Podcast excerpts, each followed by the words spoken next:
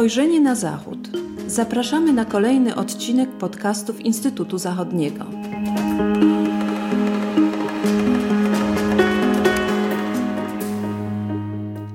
Dzień dobry, z tej strony Agata Kałabunowska. Witam Państwa w kolejnym odcinku podcastów Instytutu Zachodniego. E, dzisiaj jest ze mną profesor Jadwiga Kiwerska, która w Instytucie Zachodnim kieruje zespołem Niemcy, Europa, Świat. E, kilka tygodni temu ukazała się najnowsza monografia pani profesor e, o tytule Sojusz w kryzysie, prezydentura Donalda Trumpa i relacje transatlantyckie. Chciałabym dzisiaj zadać pani profesor kilka pytań na temat właśnie prezydentury Donalda Trumpa i i kształtu mm, relacji e, między Stanami Zjednoczonymi a partnerami e, w Europie przede wszystkim. Może zacznijmy od tego, e, że, że we wstępie, w pierwszych rozdziałach tej książki, zanim przechodzi Pani do analizy prezydentury mm, Donalda Trumpa, podsumowuje Pani krótko podejście jego poprzedników, zwłaszcza prezydenta Busha i prezydenta Obamy. Czy na podstawie takiego zestawienia mogłaby Pani e, nam powiedzieć, co wyróżniało stanowisko prezydenta Donalda Trumpa e, w zakresie właśnie kształtowania relacji transatlantyckich na tle jego poprzedników? Dziękuję bardzo i witam Państwa serdecznie. E, no, wydaje się, że prezydentura Trumpa już dzisiaj możemy to z całą pewnością powiedzieć, była wielkim wyzwaniem dla y, sojuszników europejskich, przede wszystkim dla sojuszników europejskich, mm, y, zwłaszcza porównując dotychczasowe relacje transatlantyckie. Mm, ta różnica się tutaj uwidacznia. Mm, ale y, co oczywiście nie znaczy, że stosunki transatlantyckie, czyli relacje między Stanami Zjednoczonymi a Europą y, polityczne, gospodarcze, militarne, że one były bezkolizyjne.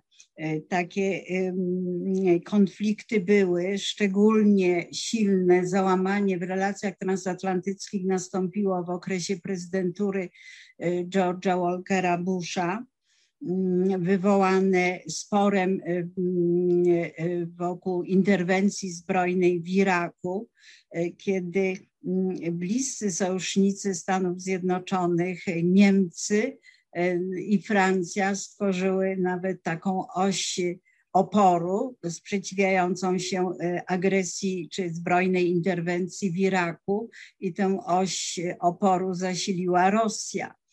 E, więc takie momenty kryzysowe były. E, I mm, polepszenie stosunków nastąpiło w okresie Baracka Obamy, administracji Baracka Obamy. Jakkolwiek początek tej prezydentury bardzo mm, e, mm, entuzjastycznie witany przez sojuszników europejskich, zwłaszcza przez europejską opinię publiczną, w pewnym momencie te relacje też e, e, nie były takie różowe, wywołane, spowodowało, spowodowane takim pewnym, nie chciałabym tego nazwać odwrotem od Europy, ale to się w historiografii nazywało zwrotem ku Pacyfiku właśnie administracji Obamy w przekonaniu, że bezpieczeństwo europejskie jest już gwarantowane i y, głównym punktem zainteresowania Stanów Zjednoczonych powinna być rosnąca konkurencja ze strony Chin na Dalekim Wschodzie. E, i ten e, zwrot ku Pacyfikowi zaowocował takim rozprężeniem w stosunkach amerykańsko-europejskich. E, to się zmieniło wskutek wzrostu agresywnych tendencji w polityce Rosji, wchłonięcie Krymu, agresja na wschodnie tereny Ukrainy i wtedy ta Europa wróciła jako ważny przedmiot zainteresowania Stanów Zjednoczonych y, w zakresie bezpieczeństwa. Mm, więc takie momenty załamania były, niemniej jednak pewne zasady, fundamenty relacji transatlantyckich, stanowiących z jednej strony gwarancję bezpieczeństwa dla Europy, dla Stanów Zjednoczonych były czynnikiem ich pozycji i potęgi, te dobre stosunki z Europą. Więc e, e, te podstawowe zasady zostały zachowane, mimo że, jak e, powtarzam, pewne załamania nastąpiły. Więc na tym tle prezydentura Donalda Trumpa była czymś zgoła innym, ponieważ e, Donald Trump zakwestionował właśnie te fundamenty relacji transatlantyckich. On przyjął zasadę, że liczy się przede wszystkim interes amerykański, to to słynne hasło wyborcze America First, y, zresztą nawiązujące do hasła izolacjonistów amerykańskich z lat dwudziestych, że y, Stany Zjednoczone nie powinny się zajmować Europą, wchodzić w jakiekolwiek sojusze z Europą. Y, tutaj może to nie było w tak drastycznym wymiarze, niemniej jednak oznaczało, że będziemy prowadzić taką politykę zagraniczną, która będzie korzystna dla naszych interesów. A te interesy amerykańskie, wąsko pojmowane, y, zyskiwały głównie aspekt ekonomiczny. I dlatego mówili, mówiło się, że ta polityka, działanie y, administracji Trumpa na arenie międzynarodowej to jest takie działanie transakcyjne, co się opłaca, co się kalkuluje. I w tych rachubach amerykańskich Europa się słabo kalkulowała, ponieważ była odbierana jako pewne obciążenie dla Ameryki, zwłaszcza w wymiarze mm, ekonomicznym czy finansowym, bo przecież e, bilans handlowy Stanów Zjednoczonych z Europą, z Unią Europejską był e, zdecydowanie ujemny. Po drugie, przekonanie Trumpa, Zresztą e, on tutaj nie był, nie, nie, nie odkrył Ameryki, nomen omen, bo te zarzuty stawiane były Europejczykom już wcześniej, że Europa zbyt mało łoży na swoje bezpieczeństwo, że te nakłady w PKB poszczególnych państw członkowskich NATO na obronę są zbyt niskie. Na tym tle te nakłady amerykańskie były ogromne. Oczywiście trzeba wziąć pod uwagę zobowiązania militarne Stanów Zjednoczonych, globalne zobowiązania, zobowiązania państw europejskich. Mm, ale mimo wszystko rzeczywiście no, nakłady najsilniejszej gospodarki europejskiej, czyli Niemiec w 2016 roku, to było 1,2% PKB. E, więc e, miał podstawy mm, Trump, żeby e, ten zarzut podnosić. Ale to, co jeszcze raz powtórzę, to była generalnie zmiana strategii amerykańskiej wobec Europy. Inne podejście, zwracanie uwagi na inne elementy i jakby porzucenie tego, co charakteryzowało politykę amerykańską wobec Europy od zakończenia II wojny światowej, czyli takie poczucie odpowiedzialności za Europę. Wiemy już e, z tej Pani wypowiedzi wcześniejszej, że kontrowersji czy jakichś sporów e, na linii Stany Zjednoczone-Europa e, nie brakowało także wcześniej, chociaż to właśnie na prezydenturę Donalda Trumpa patrzy się no, niezwykle krytycznie, jeśli chodzi o stan relacji transatlantyckich. Czy mogłaby Pani wskazać kilka najbardziej kontrowersyjnych albo takich wyróżniających się decyzji E, administracji Trumpa, które miały realny wpływ na stan relacji transatlantyckich. E, być może mają one wpływ e, nawet do tej pory na, na stan tych relacji. To jest kilka takich punktów. Mm, po pierwsze, właśnie to, co wynikało z tej nowej strategii, nowego podejścia administracji amerykańskiej do Europy, czyli ten transakcyjny E, podejście i traktowanie sojuszników europejskich. O tym wspomniałam przed chwilą. E, to poczucie, że Europa wyraźnie korzysta, e, wykorzystuje Stany Zjednoczone wykorzystuje w sensie właśnie przede wszystkim gospodarczym i tu chodziło o ten ujemny bilans handlowy Stanów Zjednoczonych w relacjach z Europą, z Unią Europejską, państwami Unii Europejskiej. Taki ujemny bilans, jak wiemy, Stany Zjednoczone miały i mają i z Chinami, z Japonią. Unia Europejska była trzecia na tej liście, ale właśnie dla y, Trumpa było to potwierdzenie, że ta Europa mm, wykorzystuje Amerykę, y, y, stosuje mm, nieuczciwe praktyki handlowe. I to zaowocowało, mówiąc tak dosadnie, wojną handlową. Ta wojna handlowa w pierwszym rzędzie objęła Chiny, jako tego e, tutaj najbardziej obarczanego odpowiedzialnością za ujemny bilans, ale właśnie też e, Unię Europejską. E, wprowadzenie wyższych ceł najpierw na mm, aluminium i stal, które były ważnym towarem eksportowym z Europy, głównie z Niemiec do Stanów Zjednoczonych, podwyższenie tych y, ceł, co zaowocowało reakcją Unii Europejskiej, która wprowadziła wyższe cła na niektóre towary amerykańskie.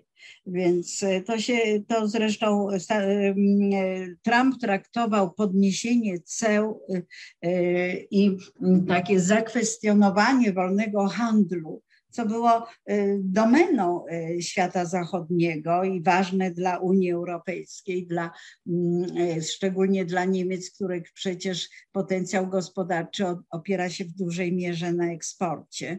Więc to było takie uderzenie w serce Europy, w aspekcie gospodarczym, e, nakręcanie spirali tych podnoszonych ceł i traktowanie właśnie przez Trumpa ceł jako narzędzia realizowania jego celu, realizowania polityki zagranicznej. Ciągłe straszenie, że podniesiemy cła na przykład na wyroby przemysłu motoryzacyjnego i samochody też uderzenie w Unię Europejską, dokładnie w Niemcy. Więc to jest ta jedna rzecz. Naz, nazwałabym ją właśnie takim e, zainicjowanym przez Trumpa, e, zainicjowaną przez Trumpa wojną handlową, na którą reagowała Unia Europejska. I te mm, e, dwie strony dotąd współpracujące, oczywiście kłopoty handlowe między Stanami Zjednoczonymi a Unią Europejską były wcześniej, ale tutaj one zostały postawione bardzo ostro.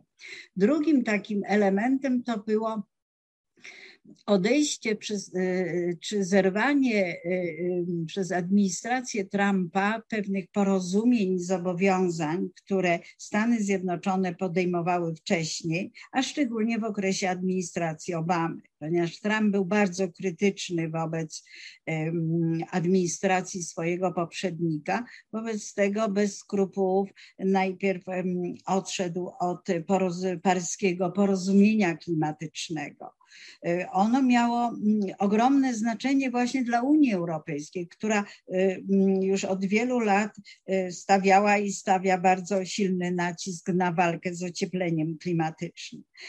Na tej płaszczyźnie kłopoty były przecież jeszcze z administracją Busha, która nie ratyfikowała porozumienia z Kyoto. Administracja Obamy zmieniła swoje nastawienie do tego problemu walki z ociepleniem klimatycznym i jako jedna ze stu paru państw podpisała y, paryskie porozumienie klimatyczne zawarte w 2015 roku. E, Trump odszedł od tego porozumienia, w ogóle kwestionując, kwesti kwestionując to, że człowiek przyczynia się do ocieplenia klimatu. Oczywiście wiązał to z interesami przemysłu amerykańskiego, gospodarki amerykańskiej, ale to było mm, e, silne podważenie nie tylko tego nastawienia poprzedniej administracji, ale spowodowało kolejne napięcia w relacjach z Europą. E, państwa europejskie, mm, e, prezydent Merkel, prezydent Macron, kanclerz Merkel, oni bardzo ostro zareagowali na to odstąpienie od porozumienia paryskiego. Macron powiedział, powiedział takie słynne zdanie, że, że mm, nie mamy innej planety, nie mamy planety B, musimy dbać o tę planetę. Więc to był kolejny element. Pewne działania na polu bezpieczeństwa, czyli wycofanie podpisu amerykańskiego spod porozumienia nuklearnego z Iranem. To porozumienie, które negocjowano długie, długie lata i udało się wynegocjować porozumienie z Iranem, na podstawie którego Iran zobowiązał się do nierealizowania swojego programu nuklearnego na tym poziomie, który umożliwiłby mu właśnie zdobycie broni nuklearnej. W zamian za to sygnatariusze tego porozumienia, czyli Francja, Wielka Brytania, Niemcy, Chiny, Rosja, y, y, Stany Zjednoczone i Unia Europejska. To było pierwsze takie porozumienie międzynarodowe, które, którego sygnatariuszem była Unia Europejska jako jedna ze stron. Oprócz tego, że były niektóre państwa członkowskie, to była też Unia Europejska.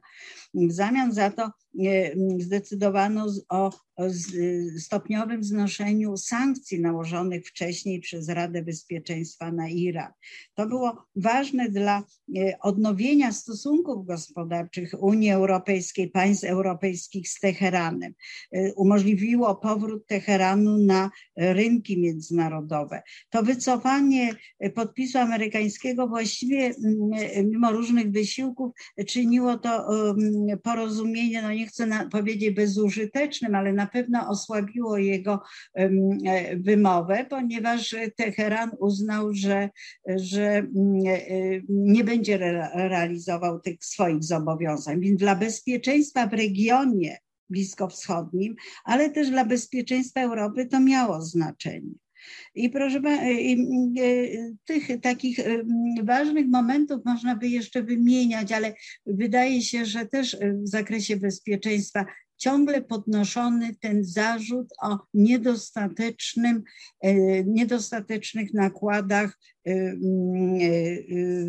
państw europejskich na wspólną obronę. To było traktowane niemalże jako taki wyznacznik relacji Stanów Zjednoczonych z poszczególnymi państwami członkowskimi NATO. E, w Pani monografii pojawia się też osobny rozdział poświęcony Europie Środkowo-Wschodniej, ale i Polsce.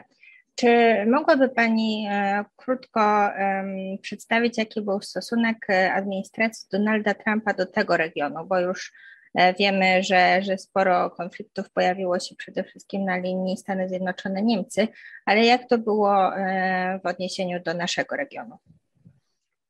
Tutaj to jest bardzo ciekawe, bo mm, tak jak możemy powiedzieć o tym mm, e, bardzo mm, kontrowersyjnych czy konfliktowych relacjach Stanów Zjednoczonych z różnymi państwami Unii Europejskiej, w tym e, przede wszystkim z Niemcami, tak e, relacje e, Trumpa z niektórymi państwami naszego regionu, naszej części Europy, były, powiedziałabym, na, tam, na tym tle niezwykle bliskie.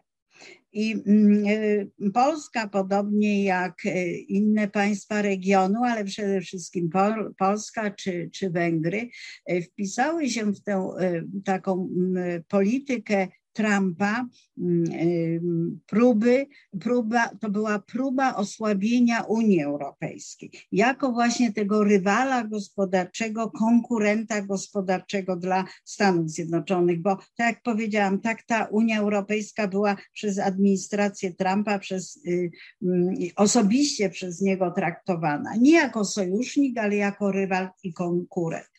Wobec tego te bliskie stosunki z niektórymi państwami europejskimi, y, y, tymi państwami, które też miały jakieś konflikty z Brukselą, mm, y, służyły takiej polityce mm, osłabiania i mm, nadwyrężania spójności Unii Europejskiej.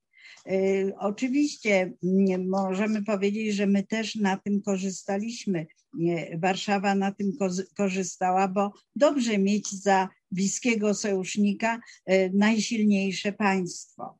Więc w tym, w tym sensie Y, porozumienia, które Polska, porozumienie dotyczące bezpieczeństwa, które Polska podpisywała, czy porozumienia dotyczące zakupu broni w Stanach Zjednoczonych. Szczególnie to było ważne dla Trumpa, biorąc pod uwagę jego transakcyjne podejście do stosunków z innymi państwami. No ale to dla nas również miało znaczenie.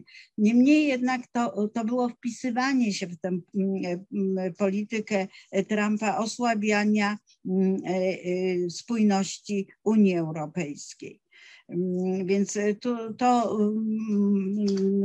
tak jak mówię, można to oceniać jako ważne działania strategiczne dla bezpieczeństwa Polski czy, czy naszego regionu, ale mm, to miało swoje konsekwencje dla e, naszego miejsca, roli i relacji Polski z Unią Europejską.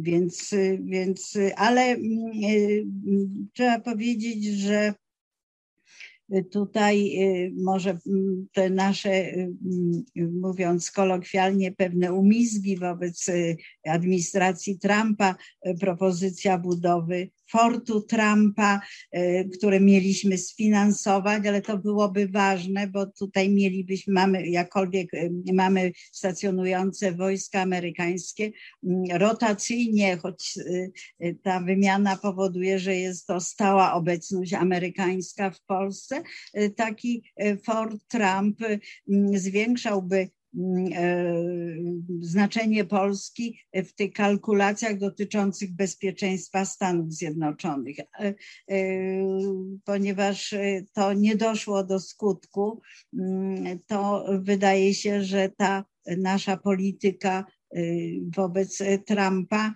mm, no nie do końca spełniła nasze oczekiwania. Y, historykowi trudno gdybać, co by było, y, gdyby y, Trump przedłużył swoją obecność w Białym Domu. Niemniej jednak w tym, na pewnym etapie okazało się, że to niezachowanie umiaru w tych relacjach z administracją Trumpa no nie, nie należy, nie można zakwalifikować jako nasz, naszego sukcesu. Czy po 10 miesiącach urzędowania Joe Bidena w, Białym Domu można już stwierdzić, e, czy i w jaki sposób jego polityka różni się od polityki Donalda Trumpa? Może, żeby tutaj ograniczyć troszkę tą wypowiedź, bo to jest na pewno obszerny temat, to może zapytam tak, czy uda się wskazać jakieś punkty wspólne z administracją Donalda Trumpa w relacjach transatlantyckich, e, mimo naszych wcześniejszych oczekiwań wobec tego, co właśnie Joe Biden mógłby wnieść, wnieść do tych relacji? No więc rzeczywiście jest to pytanie, które można by odpowiadać bardzo długo, dlatego że też oczekiwania, nadzieje e, społeczności transatlantyckiej wiązane z nową administracją były ogromne.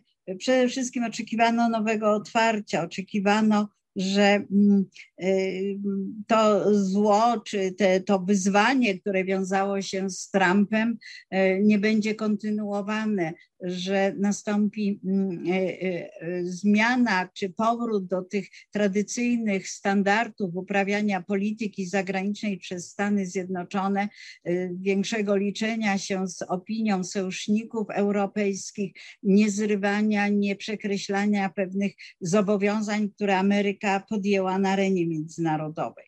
E, więc e, to hasło mm, Bidena, America is back, e, Ameryka wróciła, właśnie oznaczało, że, że następuje mm, zmiana w tej polityce i powraca się do tych pewnych ustalonych, obowiązujących w świecie zachodnim standardów uprawiania polityki zagranicznej. Na pewno na ten pierwsze 10 miesięcy urzędowania Bidena cieniem rzuci się Afganistan, Y, tutaj to nie ulega wątpliwości, choć przecież pamiętajmy, że było to pokłosie porozumienia, które w lutym 20 mm, roku y, zawarł Trump, y, mm, właściwie nie pytając uczestników misji afgańskiej o zdanie na temat tego, że zawarł porozumienie z talibami, na mocy którego Ameryka miała się już w maju wycofać. Żołnierze amerykańscy mieli już w maju 2021 bieżącego roku mieli być wycofani z Afganistanu. E, Biden podtrzymał tę decyzję, e, mm, ale przedłużył tę obecność do e, września. Jak wiemy, mm, nikt nie przewidział, wywiad nie przewidział tego, że ofensywa talibów będzie tak błyskawiczna i tak wszechogarniająca. Ale Mm, y, więc jeśli chodzi o kontynuowanie tego, co mm, w swoich działaniach realizował Trump, to jeszcze jedno zdanie odnoszące się do tej zmiany. Na pewno styl uprawiania polityki y, się zmienił. Y, to, to nie ulega wątpliwości. Większe takie przyznanie, że Ameryka jednak potrzebuje tych sojuszników europejskich. Y, kontynuowana jest natomiast ten priorytet amerykańskiej polityki, której którą y, Stanom Zjednoczonym narzucił Trump, czyli y, y, podjęcie wyzwania chińskiego. Uważanie, że stwierdzenie, że największym konkurentem, rywalem Stanów Zjednoczonych pozostają Chiny. Zresztą, co jest ciekawe, Trump jakkolwiek y, y, y, nadwyrężył te relacje z Europą, to jednak pod koniec swojego urzędowania bardzo jego administracja bardzo zabiegała o to, aby włączyć Europę w ten kurs rywalizacji z Chinami, aby mieć po swojej stronie Europę w konkurowaniu z tej ostrej konkurencji z Chinami. To się nie udało, mimo że Mike Pompeo podejmował tę misję, przyjeżdżał do Europy, próbował pozyskać i państwa Europy Zachodniej, Europy Środkowo-Wschodniej dla tego głównego celu walki z Chinami. Europa się e, tutaj zachowywała dość wstrzemięźliwie. Niewątpliwie e, Biden kontynuuje ten kurs E, uznając, że największym wyzwaniem dla Stanów Zjednoczonych pozostają Chiny. I trzeba powiedzieć, że wysiłki, jego wysiłki e, idą też w tym kierunku, żeby pozyskać Europę, żeby stworzyć z Europą ten wspólny front. I e, ta jego oferta może nie jest tak odrzucana, jak była w czasach Trumpa, kiedy Europa nie miała zaufania do administracji Trumpa, to tutaj też nie ma e, euforii.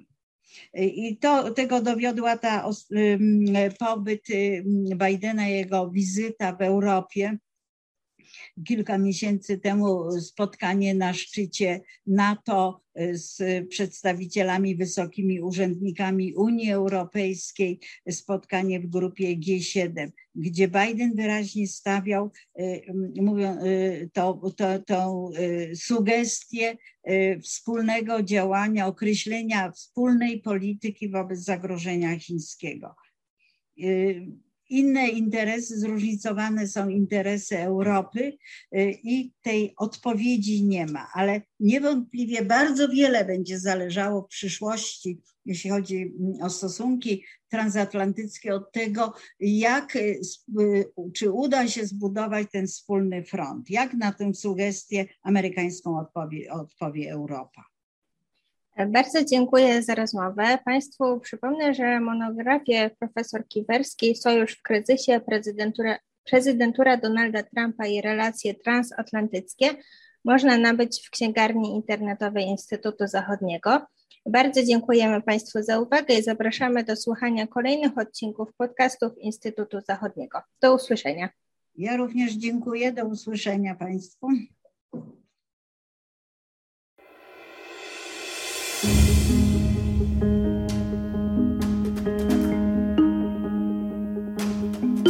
Spojrzenie na Zachód. Podcasty Instytutu Zachodniego.